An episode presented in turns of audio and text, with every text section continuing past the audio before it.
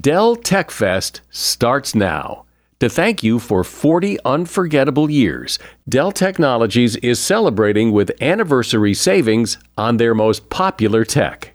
For a limited time only, save on select next gen PCs like the XPS 13 Plus, where you can make the everyday easier with Windows 11.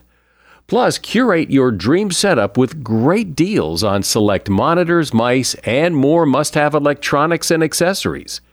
When you shop online at Dell.com/deals, you'll have access to leading edge technology and free shipping on everything.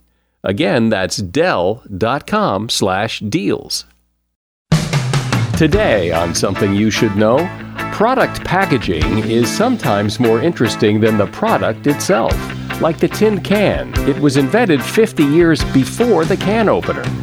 Then, you might think the world is going to hell. It's not. Things are actually getting better. Diseases are being eradicated. Smallpox no longer exists. Polio is almost gone. Kids are going to school worldwide. 90% of people under the age of 25 can read or write. It's just unprecedented in human history. There are fewer wars. Then, flammable and inflammable. Why do we have two words that sound opposite but mean the same thing? And your musical tastes, why you have them, and what they say about you. I think a lot of people will look at their musical taste and go back to when they were in middle school and high school and their first concert they went to, their first kiss, the music that really meant something to their budding identity. All this today on Something You Should Know. Ask a business owner or manager who's looking to hire someone, and they'll often use the word hope, as in, I hope I find someone good. I hope this person works out. You don't want hope. You want to nail this perfectly because the right people can make all the difference to your business. No, you don't need hope. You need Indeed. Indeed is your matching and hiring platform with over 350 million global monthly visitors, according to Indeed data, and a matching engine that helps you find quality candidates fast. And Indeed doesn't just help you hire faster. 93% of employers agree Indeed delivers the highest quality matches compared to other job sites, according to a recent Indeed survey. What I think makes Indeed special is that it, it's not just names and resumes, it's a system that guides you through the hiring process to help you get the right candidate for the job. And what's really cool is Indeed's matching engine is constantly learning from your preferences. So the more you use Indeed, the better it gets. And listeners to this show will get a $75 sponsored job credit to get your jobs more visibility at indeed.com slash something. You just go to indeed.com slash something right now and support this show by saying you heard about Indeed on something you should know. Indeed.com slash something. Terms and conditions apply. Need to hire? You need Indeed. Something you should know. Fascinating intel, the world's top experts, and practical advice you can use in your life. Today, Something You Should Know with Mike Carruthers. Hi, welcome. Something I've always found interesting, and we've featured on this podcast from time to time, those stories of how products came to be, their origins, who invented them. Sometimes, though, sometimes the stories about the packaging are more interesting than the stories about the products. And so, this episode, we shall begin with some of those packaging stories, starting with oatmeal. Oatmeal used to be sold in bulk in huge barrels, and very few people ate oatmeal. After all, oats were, and I guess still are, for horses. Then a man named Henry Parsons Crowell came along he had a mill that was able to produce more oatmeal in a year than Americans had ever eaten in a year. So he had this great idea of putting the oatmeal into smaller packages that still look like barrels and giving these packages personality by putting a Quaker on it. It gave it a sense of purity. Quaker oatmeal was born and oatmeal consumption soared. The first tin cans were actually these huge containers. They were used to feed British armies, and they were almost impossible to open.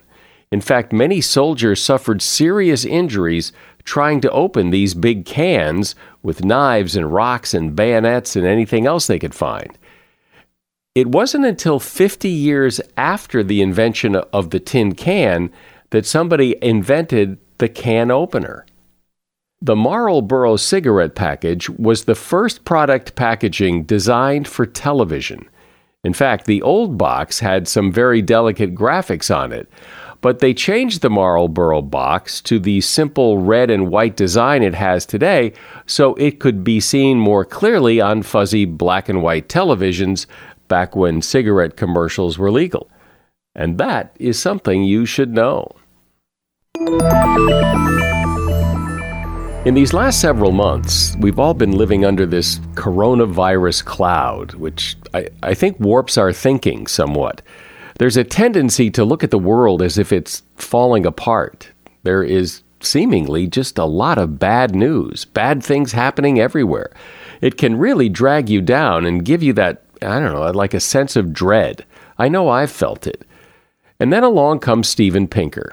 He's an experimental cognitive scientist, a professor of psychology at Harvard, and he is author of the book Enlightenment Now The Case for Reason, Science, Humanism, and Progress. And he's about to tell you why the world isn't going to hell in a handbasket and why there's real hope for optimism. Hey, Stephen. welcome. So, where does this notion that things aren't so bad and, in fact, that things are getting better, where does this idea come from? This came from two sources. One was discovering, to my surprise, that many aspects of human well-being have been increasing.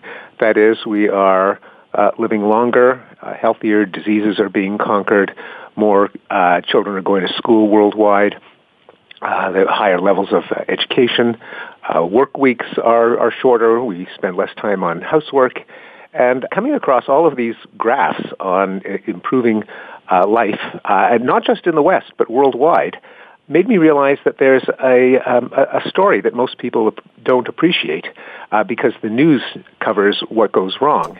Uh, and uh, and they, they sh- should be put between two covers and given an explanation.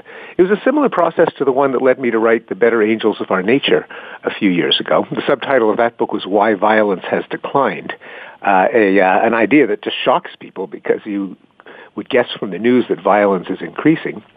But I wrote that one when I saw uh, graph after graph showing declines in war and crime and violence against women and violence against children. And I realized that, that a story needed to be told there and an explanation. And uh, I wrote this book when I saw that uh, the news was even better than I had thought. So when you say enlightenment, you define that as what? The Enlightenment uh, refers to the movement mainly uh, in the uh, second, beginning in the second half of the 18th century, to use uh, reason as opposed to authority and tradition and dogma to understand the world and to attempt to uh, improve it, to improve people's lives. And we've been doing that pretty well. Yeah, with uh, obvious setbacks. Uh, progress isn't magic, so it's not that everything gets better for everyone but yeah, if you try to measure human well-being, how many of us get sick? How many of us get murdered? How many of us die in war? Uh, how long do we live? How educated are we? Uh, how much free time do we have? Then, uh, then, then progress has occurred. It seems so counterintuitive because when you hear people, you know, on television or just at a cocktail party talking about the world, no one talks about how great things are getting and yet you have a whole list of things that are improving like crazy.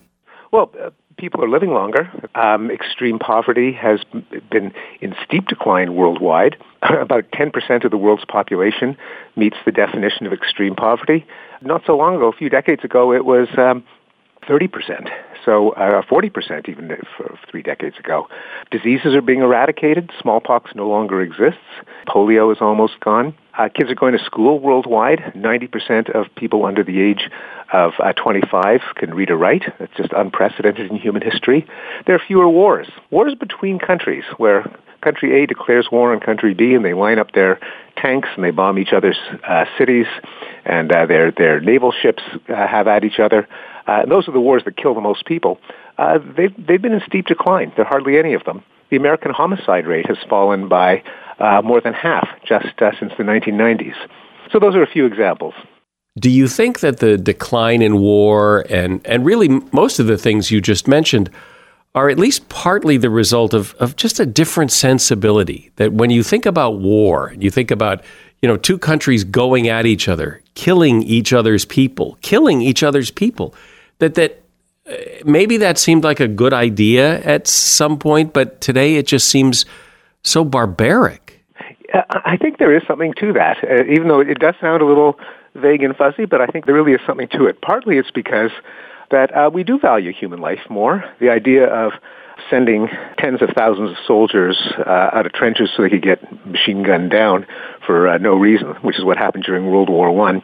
Generals are a little more squeamish about doing that. Human life is worth more, and the idea of, of kind of sending your 18-year-old men to get slaughtered for national glory uh, or to fight over a plot of land uh, is not as appealing as it used to be. But the fact that it used to be like like the, it did used to be like that's what we did. That that was a good thing to do. It does because I'll I'll watch you know old movies and newsreels and uh, documentaries about World War One or World War Two, and I sometimes sit there and go, "This is the stupidest thing in the world." I, I totally, I, I completely agree, and that is part of uh, enlightenment. That is, you scrutinize ways of doing things that you know your your your fathers did and your grandfathers and your great grandfathers, and you say, "Hey, do we have to keep doing it this way? Maybe we should give it a fresh think." And you know, it was that kind of thinking that um, abolished slavery, which is as old as civilization. The uh, I mean, the Greeks, the Romans, every ancient civilization had slaves, but it was only starting in the 18th century that people thought, "Hey, the, you know, the, the, these are human beings too," and just because it's a, a great labor-saving device uh, for us, but you know, what about their lives? Uh, or another example is um, uh, uh, profligate capital punishment, executing people for poaching or shoplifting, uh, counterfeiting, and doing it in grisly torture executions where you, you, know, you disembowel someone uh, in front of a, a cheering audience. Uh, starting in the Enlightenment, they had second thoughts about whether that was such a great idea. And that's why we have our prohibition of cruel and unusual punishment in the American um, Bill of Rights. And the American Declaration of Independence and Constitution and Bill of Rights, those are like the quintessential uh, gifts of the Enlightenment. The, the, the framers were Enlightenment thinkers, and they had a lot of correspondence with their counterparts in Europe. And it was that kind of thinking that, that led to institutions like democracy and uh, bills of rights, the first hints of organizations of international cooperation. Uh, and and we, we owe a lot of these ideas to the, uh, the thinkers of the late 18th century. Is enlightenment just a, a natural prog- a progression of something? Is it is it uh, impossible to stop? Does it always happen? I don't think so. It's actually. Uh, you know, it took uh, thousands of years for it to to really uh, flourish in the late 18th century. And, and a number of things happened to light the spark. Partly it was the scientific revolution of the 17th century that just showed that a lot of uh, intuitions that people had had for a long time were flat wrong when you did the science, such as that the sun went around the earth. It was partly the wars of religion. The Catholics and Protestants were uh, slaughtering each other over uh, points of theological doctrine, and people thought, "Geez, maybe this isn't really uh, about anything. Maybe we should just, uh, you know, get along and have people live good lives uh, on Earth." And partly it was the age of exploration. All the new continents were being discovered, and uh, people realized, "My God, there's a, a whole world out there that we didn't even dream of."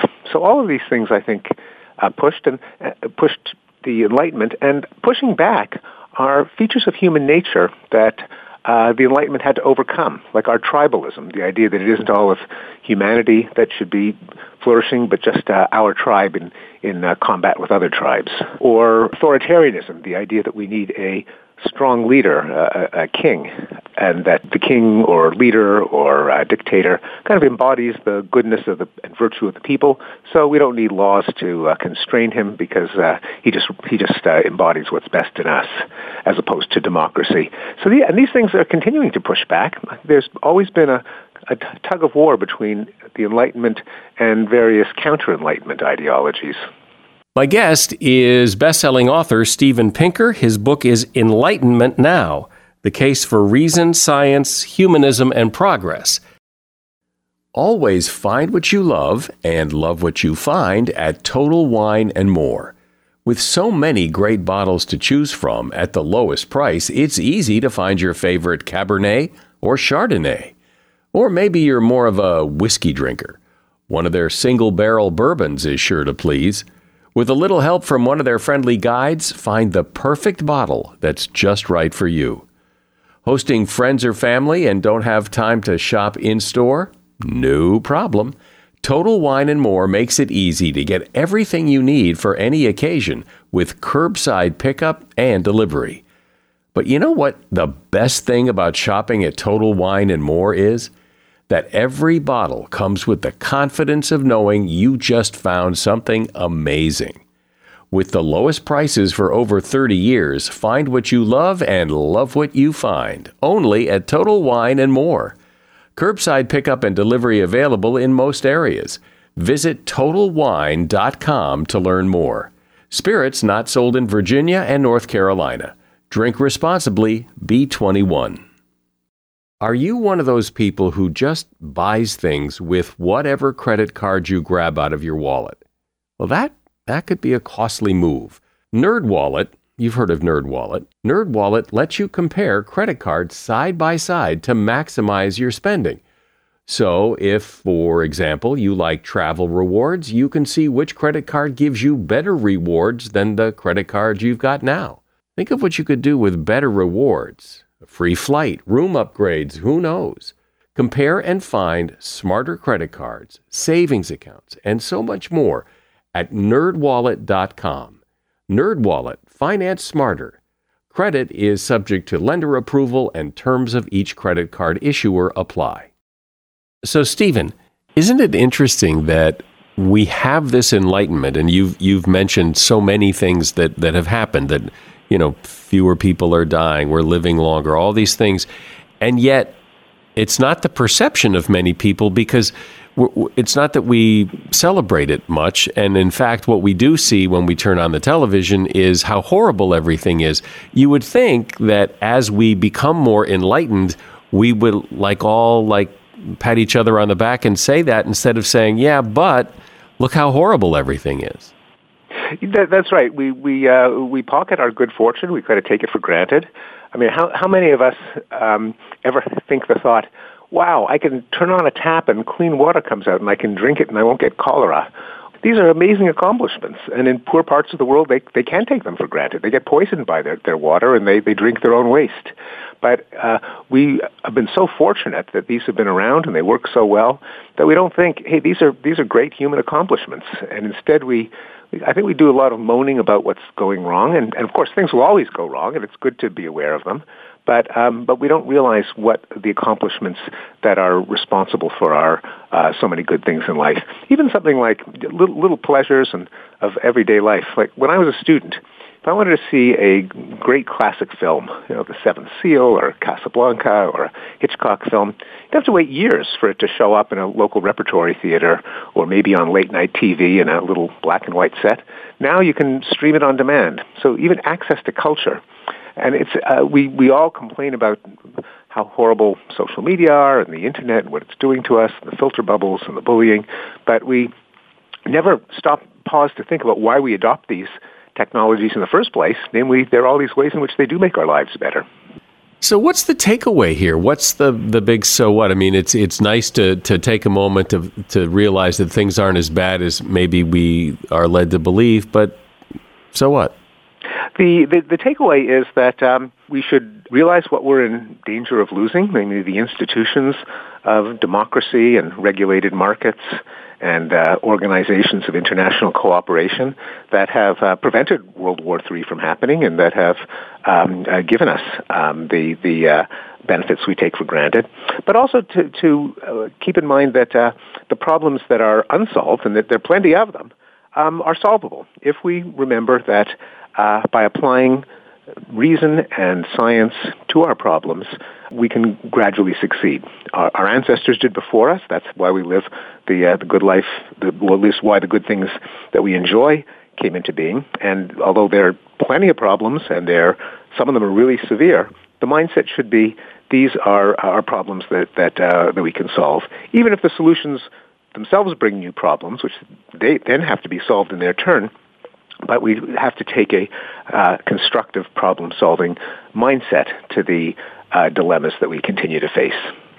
As you look at this enlightenment from the late 1800s going forward, is there any reason to think it will stop, or does it just keep going? Do we do we become more and more enlightened and do more and more great things? Well, it's um, I, you know, I think some some of the positive developments could uh, could keep going. There's, there there are amazing um, breakthroughs and uh, possible in the pipeline in uh, biomedical research, uh, therapies for cancer, treatments for Alzheimer's, uh, ways of fixing uh, horrible inherited diseases. There may be fantastic breakthroughs in the energy pipeline. Uh, just just day before yesterday, there was a breakthrough announced at MIT in fusion, nuclear fusion, uh, which had always seemed a dream. You know, 30 years away, and it always will be. But uh, it may be just 15 years away. But is it the is it the concern, the complaining, the worry, the the the that you know this administration or that that group or whatever that that's what fuels some of this because because as you look back through this age of enlightenment from the late 1800s i imagine that all during that people were complaining then and uh, up until now about all the things that are wrong and does that that complaining and worry about all the things that are wrong fuel the enlightenment well, yes, to, to some extent that it does. Um, there, there is a danger of complacency, and, and if we're not aware of a problem, then we'll never try to solve it. Um, I, I just argue in Enlightenment now that, that it can go way too far in the direction of of fatalism and doom mongering and uh, radicalism. That that if too much pessimism, we, everything's a crisis, everything's an existential threat, everything is the uh, the end of this and the dawn of a post something era. That uh, people can say, oh, these are just intractable. We'll never solve them. Let's just uh, have a good uh, have a good time day to day.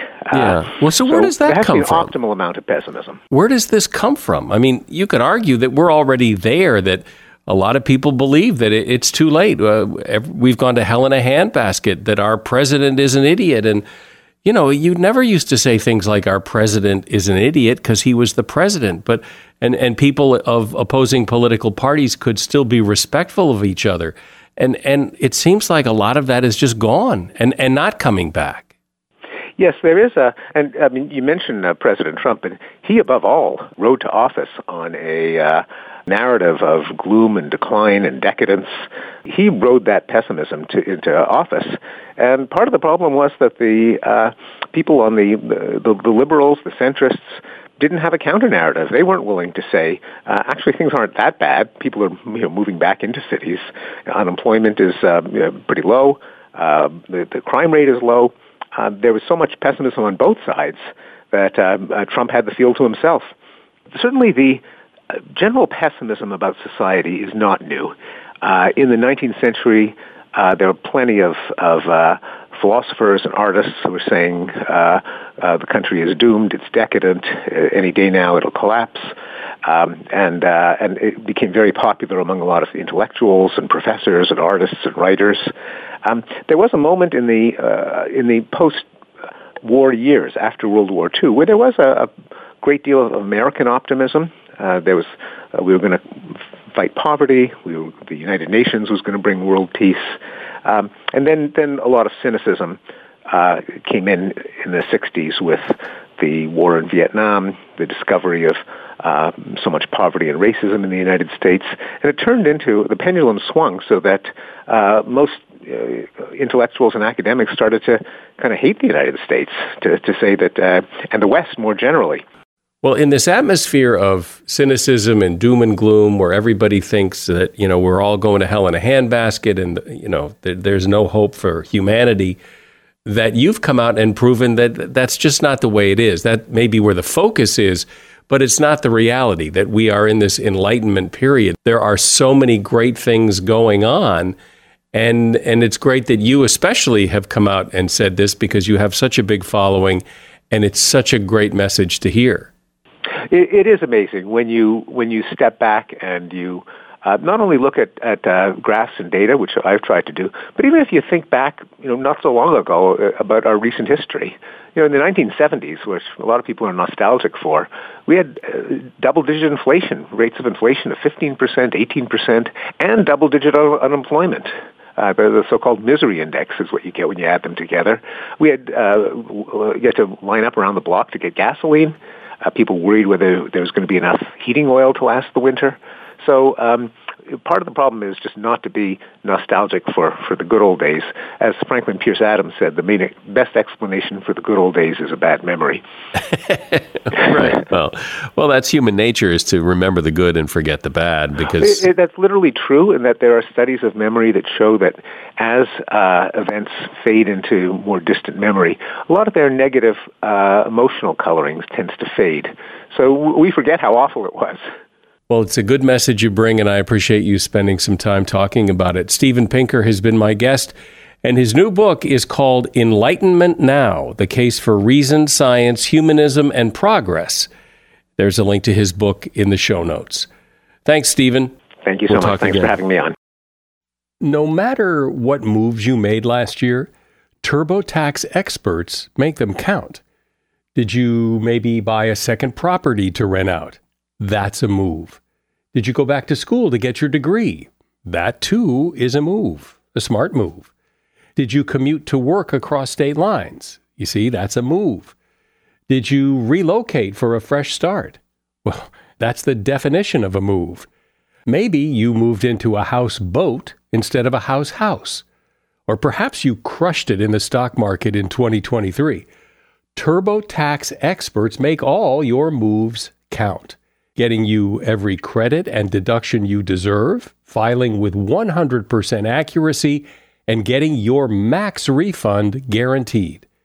Switch to TurboTax, make your moves, and they will make them count. See guarantee details at turbotax.com/guarantees. Experts only available with TurboTax Live. If you need to hire, you need Indeed. Indeed is your matching and hiring platform with over 350 million global monthly visitors, according to Indeed data, and a matching engine that helps you find quality candidates fast. And Indeed doesn't just help you hire faster. 93% of employers agree Indeed delivers the highest quality matches compared to other job sites, according to a recent Indeed survey. With Indeed, everything hiring is all in one place, and it makes it so easy. Leveraging over 140 million qualifications and preferences each day, Indeed's matching engine is constantly learning from your preferences. The more you use Indeed, the better it gets. Join the more than 3.5 million businesses worldwide that use Indeed to hire great talent fast. And listeners of this show will get a $75 sponsored job credit to get your jobs more visibility at Indeed.com slash podcast. Just go to Indeed.com slash podcast right now and support our show by saying you heard about Indeed on this podcast. Terms and conditions apply. Indeed.com slash podcast. Need to hire? You need Indeed. What would you say is your favorite type of music? And maybe more importantly, why is it your favorite type of music? Everyone seems to like some kind of music, but where do we get our taste in music? And what does it say about us? That's what Nolan Gasser is here to discuss. Nolan is a composer and musicologist and the chief architect of the Music Genome Project, which powers Pandora Radio. It breaks down what musical taste is, where it comes from, and what our favorite songs say about us. He's also author of the book Why You Like It The Science and Culture of Musical Taste. Hi, Nolan. Welcome to Something You Should Know. Thank you, Michael. It's nice to be here.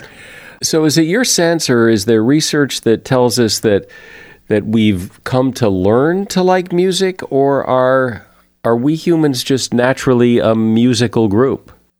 Well, we are. I, I, think it can be said that we as a species have evolved um, to be musical. There's a big debate out there as to whether music was an adaptive trait that actually helped us to evolve and become human. Uh, pros and cons on that argument, which we can avoid. But I actually would argue that our inherent musicality, our ability to find and, and keep a pitch, our ability to be able to keep time with music and create that social bonding that happens uh, when we all participate uh, our the, the kind of emotional connection we get with music, uh, the, the way that music can help us make friends and even sort of attract a mate. I think uh, these and other elements really helped us to survive. And the, almost everybody on earth, with obviously there are some exceptions, you know, loves music, has music that means something deeply to them. So there's, we are hardwired, as I like to say, in our brains and our bodies to be musical. And typically, when you ask people what their favorite music is, is it music from a particular time in their life, or how does some kind of music become my favorite kind of music? I kind of almost liken it to a big mystery novel uh, or some sort of a trajectory that takes us from the 30,000 foot view uh, of, you know, looking at Earth down to the actual place where you stand. And so collectively, we as Americans, if we, you know, grow up uh, in, in, you know, in the 20th century and 21st century, there's obviously a lot of, of music that's tonal, as we call it, built on major and minor scales. We, we hear a lot of piano, we hear a lot of electric guitar guitar and violins. If you grew up in India in a small town, you will hear different kinds of scales, uh, more microtones. You'll hear different instruments like the sitar. And so that shapes a collective musical taste. And then as you go further down, our subcultures, I actually call them intracultures, those cultures within our own broader culture that define who we are, our cliques and communities. That helps shape the kinds of music that we think is okay. And then at the end of the day, your taste is going to be yours alone. Even if you have a twin brother or sister, yours will be somewhat different, um, even though they'll obviously, you'll share many traits in common with those that you grow up with. And when you ask people, if you have ever asked this or if anyone's ever asked this, why do you like the music you like? Do people know why they like the music they like, or do they just like the music they like? Well, you know, I think on different levels, people have a, an, an, intuition about what music means to them. And that actually comes back to what you mentioned earlier. There's no doubt that as we grow and we move from childhood, where we're exposed to music that our parents play and music in our community and church and synagogue and that kind of thing, uh, that becomes, you know, music that we accept as ours. But as we get into our, you know, teens and early adulthood, the music that we listen to becomes ours. We take ownership of it. It becomes a, a, a, window into who we can be as individuals and a badge of our own identity. So I think a lot of people will look at their musical taste and go back to, you know, when they were in middle school and high school and their first concert they went to, their first kiss, uh, those kinds of things, the music that really meant something to their budding identity. When I think of my musical taste, and um, I don't know if I'm normal or an oddball. But so I don't necessarily have a musical taste. I like lots of different music and I like different kinds of music in different situations and at different times. Eh, but but I don't have any big passion for a specific type of music so much as yeah I like that I, yeah I'll listen to that that's nice yeah I remember that that was good but but I don't, I'm not lying in bed at night going, oh God, I, I really, I really want to hear uh, you know, Black Sabbath. well, if you're lying in bed at night hoping to go to sleep, Black Sabbath may not be the best thing to play. But you're you're absolutely right that most of us are not uh, single-minded in our in our musical taste. We have some level of of being eclectic. Up, you know, some of us more than others. Um, and you're also absolutely right, and something that I think a lot about, and um, you know, we could, we should all understand ourselves. There's different contexts uh, where different kinds of music or different amounts of music make sense. You know, if we're trying to relax, if we're out with friends, if we're trying to, you know, we're, we're doing homework or working on something that kind of takes concentration, music can be a great you know sort of support to that. But there's other times when listening to music as a dedicated activity putting the headphones on tuning out the world and following the musical discourse uh, can be something incredibly enriching. Um, and so it's good to have you know a broad taste. It's good to keep an open mind.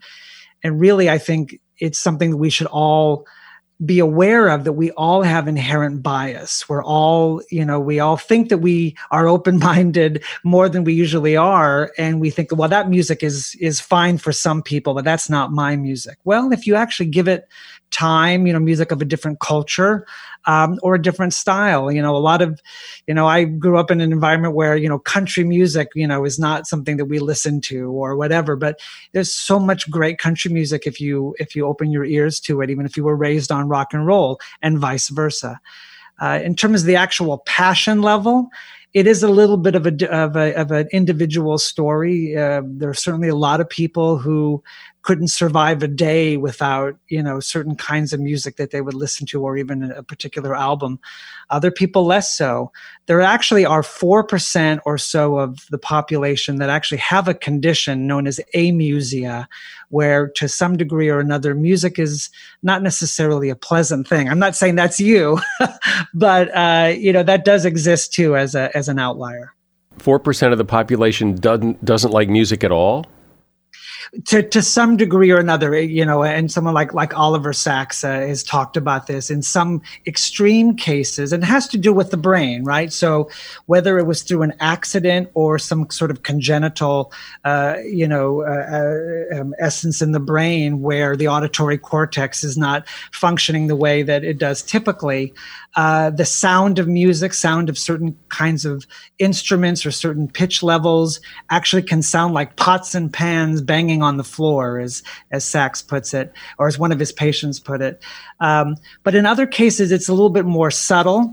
Uh, you know, if you've ever you know hung out with somebody and they're trying to sing along with a song and they're like, "Oh my God, you're like nowhere near the pitch." Well, that's actually a form of amusia, being tone deaf. Most of us have the inherent ability to follow a melody, and we may not have a beautiful voice, but we can find the pitch. Those that can't is actually a little bit of a I don't want to use the word defect, but it's a it is an, an, an abnormality compared to most. Similarly, those that can't necessarily really keep time got some friends that love music, but you ask them to kind of keep the beat and it's like, oh my God, what's going on? so when you can't embrace music in these sort of full capacities, it may have a tendency to lessen its impact, not necessarily. But anyway, it is about 4% of the population that, broadly speaking, has the condition known as a- amusia. Well, one of the things that I appreciate about music and that I enjoy about music is its ability to take me back or take me somewhere to remember a time when because that music was popular then or I first heard it then. Or even like you know if I listen to say a, a Frank an old Frank Sinatra one of his many you know lonely late mm-hmm. night wee small hours kind of songs it makes me think of you know like a rainy night in new york city kind of thing. And i like that it does that for me and i assume it does that for other people. Well it, it's uh, it connects to the notion of how music operates with with memory uh, which is i think such a fascinating part of the broader topic of musical neuroscience. So if we didn't have memory uh, that could capture music, you know, we probably would be very disinterested in it. The reason why we love music, uh, especially some music, is because it's ingrained in our memory, not just as sound, but in association with other stimuli and other sort of emotions. The things that we remember that that that embed, tra- you know, strong traits in our me- in our memory that can be retrieved from the cerebellum. Um, deep in our brain are generally those things that have a strong emotional element to them. So it was music that you, when you first heard it or when you heard it at some time, you know, you had a very positive, you know, experience. And when you're hearing Frank Sinatra, it could actually elicit those memories with your parents or grandparents, uh, or some other, you know, more innocent time when you didn't have so many responsibilities. Uh, of course, music can also have a relationship with place and time. So maybe you were in New York City, you know, visiting somebody and you heard some uh, some some Frank Sinatra, or you just associate Frank with with New York. Um, and so all these different associations uh, in our own personal experiences are also why music is powerful, and that's why you know we you when you you, you hear th- in, in the wee small hours of, of the morning uh, you know, you you have so many different ways of referencing it as a standard, as a Frank Sinatra song, as a ballad, uh, and as maybe a little bit of a memory of you and your parents. I remember when I was young and listening to rock and roll, and my father would say, you know, he hated rock and roll. He he just thought it was horrible. And I said, you know, when I get older, I'm I'm never going to have that attitude towards any music. That I will be very open-minded when new music shows up. Of course. I find, however, that a lot of new music I abhor. I don't. I think it's horrible, and I may not be as vocal as my father was, but uh, from what I understand, that's a fairly common occurrence every generation or so. That that, that new music does not get the wide acceptance of the older generations ever, or certainly for a while.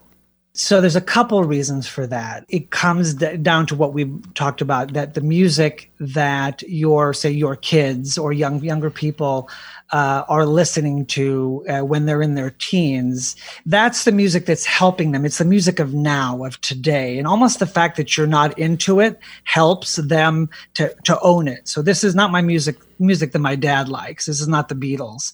So there's part of that kind of, you know, cultural and developmental aspect. But there's another concept um, that's known as enculturation. And it's kind of a fancy sociological term and it means basically how we you know get ourselves used to different aspects of, of culture. So when it comes to music in those early years of development, you know, even the first two years of life, we're hearing music, we're, we're understanding the scales that are used, the harmonies, if there are harmonies, the kinds of instruments, the kinds of rhythms and meters that are used. And that becomes the normal, right? And so if something's outside the normal, our inherent tendency, just as humans, is to not like it. We don't like what's unfamiliar, at least at first, um, or it takes a little bit of, of, extra effort. And musicologists talk about enculturation as, you know, a distinction between, say, Western uh, music and getting used to Western music as opposed to, say, Chinese or Indian or some other culture. But I actually believe that enculturation even goes deeper into culture within a culture. So, hip hop, for example, as a musical language or country music, if you're not weaned on that, if you didn't grow up listening to that, you're actually going to be less sensitive to the kinds of subtleties, the kind, the, the slight nuances in in whether it be in rhythm or even in lyric content. Uh, Hip hop is so much about rhythm and the kind of subtle nuances of this type of you know 16th note syncopation. You may not be able to say what it is, but you're hearing it and you're understanding it. So if that's the music you were raised on, you know, in those early years, you know, from you know nine through you know 18, you hear a lot of hip hop.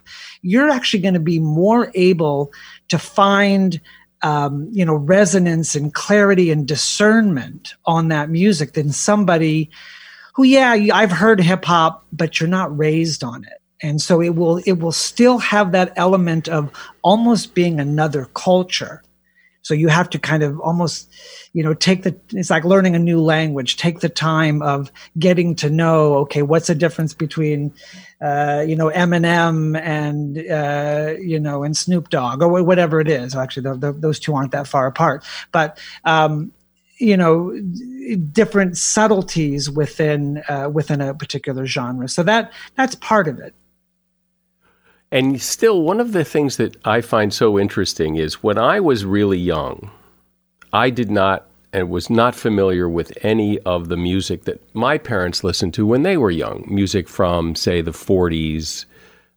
No, nobody was listening to music of the 40s in the 60s. I mean, they just weren't. I mean, you know, maybe at clubs for older people, but right. But I have a 10 year old now who knows Pink Floyd, Queen this is 40 right. year old music that they still like today. You know, the, our culture, our generation has so embraced classic rock right? So I was raised on, you know, on groups like, you know, Queen and classic rock, you know, and uh, obviously raised on the Beatles. So, you know, but I had a good friend who was really into Kiss and I was into Queen. This is middle school age. And it almost, it kind of, you know, was such a distinction, a small difference between the, the styles, but it became a big difference to us and it kind of broke up our friendship but our our generation today classic rock is everywhere. So it's so much part of the mainstream. You hear it in you know in restaurants and elevators and in football games and you know it's just in commercials. It's just um, it's so ingrained that your 10 year old has been hearing that music since he was you know since he was one. And so it's kind of his music too that's part of it.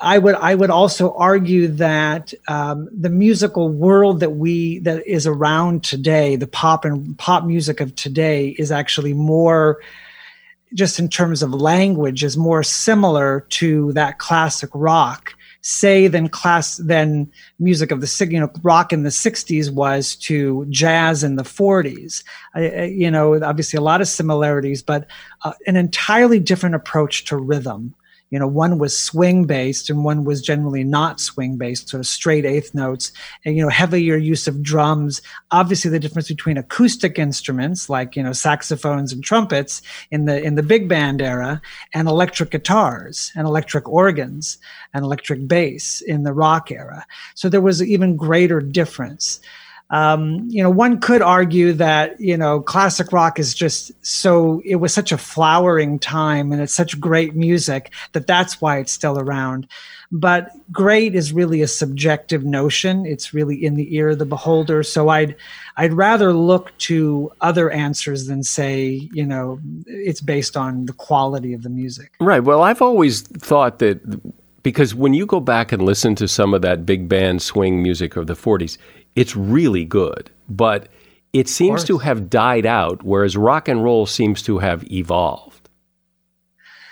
Yeah, well, there are in, there are inherent aspects to a musical language. This is getting maybe a little bit more technical, but um, you know, jazz as a as a genre, as or as a species, as we called it a Pandora, you know, has certain you know inherent elements. Uh, improvisation is a huge factor. So the individual, uh, you know, personality and technique of the soloist. Uh, you know, a jazz standard, as it's called, right? The way that it goes is the musicians will play the melody once, through and then there'll be you know 20 choruses of solo just based on the on the harmony. Um, and then you come back to the the head as it's called. You know pop music and rock music is very different you know it, it, should be mentioned obviously that a lot of the swing music was uh, instrumental right? You had the big bands you know in the mood and uh, and you know tuxedo junction and, and all those uh, whereas you know pop and rock music uh, is obviously vocal and deals with themes love and protest and whatever it may be that that people can really sink their t- teeth into from a narrative standpoint. You do hear people though talk about how great rock and roll is, as if, you know, it's better than other forms of music. It certainly has lasted a long time and continues to evolve in different directions. But is it your sense that rock and roll is just so far superior than all other kinds of music? Or, or why did it and why has it lasted so long? Rock and roll started kind of simple. You know, you think of Chuck Berry basically and uh, Bill Haley in the Comets, basically blues progressions. But as you know through the 60s as you mentioned one of the reasons why rock and roll became so powerful is it became this vehicle of social uh, you know change and you know protests and all the all this sort of social revolution of the 60s music became an element and you know people like groups like the beatles and uh, obviously so many you know great great musicians um, you know led zeppelin and all these other pink floyd began to really explore the potential of rock and roll. And it really um, showed itself a tremendous vehicle for for sort of maturity and development. Uh, and some people might say, well, you know, rock has you know lost its ability to really you know you know you know fully evolve. But I, I, I think that that's uh, that's selling it short. I think rock still has many, many, many generations to pass through. But you see that other genres like hip hop have taken, have in some ways, taken its place. So it's it's always an interesting uh, game to watch. Well, it's certainly a topic that everybody is interested in to some degree because, as we said at the beginning, everybody likes music and has their favorite music, and it's really interesting to understand where it comes from and why we why we like it so much. Nolan Gasser has been my guest. He is a composer and musicologist. He was the chief architect of the Music Genome Project that powers Pandora and he's author of the book Why You Like It The Science and Culture of Musical Taste. There's a link to that book in the show notes. Thanks, Nolan. All right. Thanks very much, Michael. So, what is the difference between the words flammable and inflammable? They both mean burnable. But inflammable has been around since at least 1605, according to the Oxford English Dictionary. Flammable first appeared in the 1920s, courtesy of the National Fire Protection Association. They decided that the IN at the beginning of inflammable was confusing, that people might think it meant not burnable. So they created the words flammable and non flammable to help avoid confusion and to distinguish between what will burn and what won't burn. But which is more correct? Well, history is on your side if you use inflammable to describe something that is burnable. But common sense dictates that if someone is about to light a cigarette next to a gas pump, eh, you might want to go with flammable just so you're crystal clear. And that is something you should know. I know you know people who would enjoy this podcast, so please tell them about it. Send them a link or just tell them to look up something you should know at Apple Podcasts or wherever they listen. I'm Mike Carruthers. Thanks for listening today to Something You Should Know. No matter what moves you made last year, TurboTax experts make them count. Did you maybe buy a second property to rent out? That's a move. Did you go back to school to get your degree? That too is a move, a smart move. Did you commute to work across state lines? You see, that's a move. Did you relocate for a fresh start? Well, that's the definition of a move. Maybe you moved into a house boat instead of a house house. Or perhaps you crushed it in the stock market in 2023. TurboTax experts make all your moves count getting you every credit and deduction you deserve, filing with 100% accuracy, and getting your max refund guaranteed. Switch to TurboTax, make your moves, and they will make them count. See guarantee details at turbotax.com/guarantees. Experts only available with TurboTax Live. Movies, TV shows, books, podcasts, and more. It's what women binge with Melissa Joan Hart and her friend Amanda Lee. We have Lauren Bosworth with us. Yay! The Hills. So, what is like your number one question from fans? The primary question I still get asked was, "What is it real?" In 2024, to me, is a surprising question to get because I feel like everybody has been through the reality TV gauntlet at this point. What women binge wherever you listen.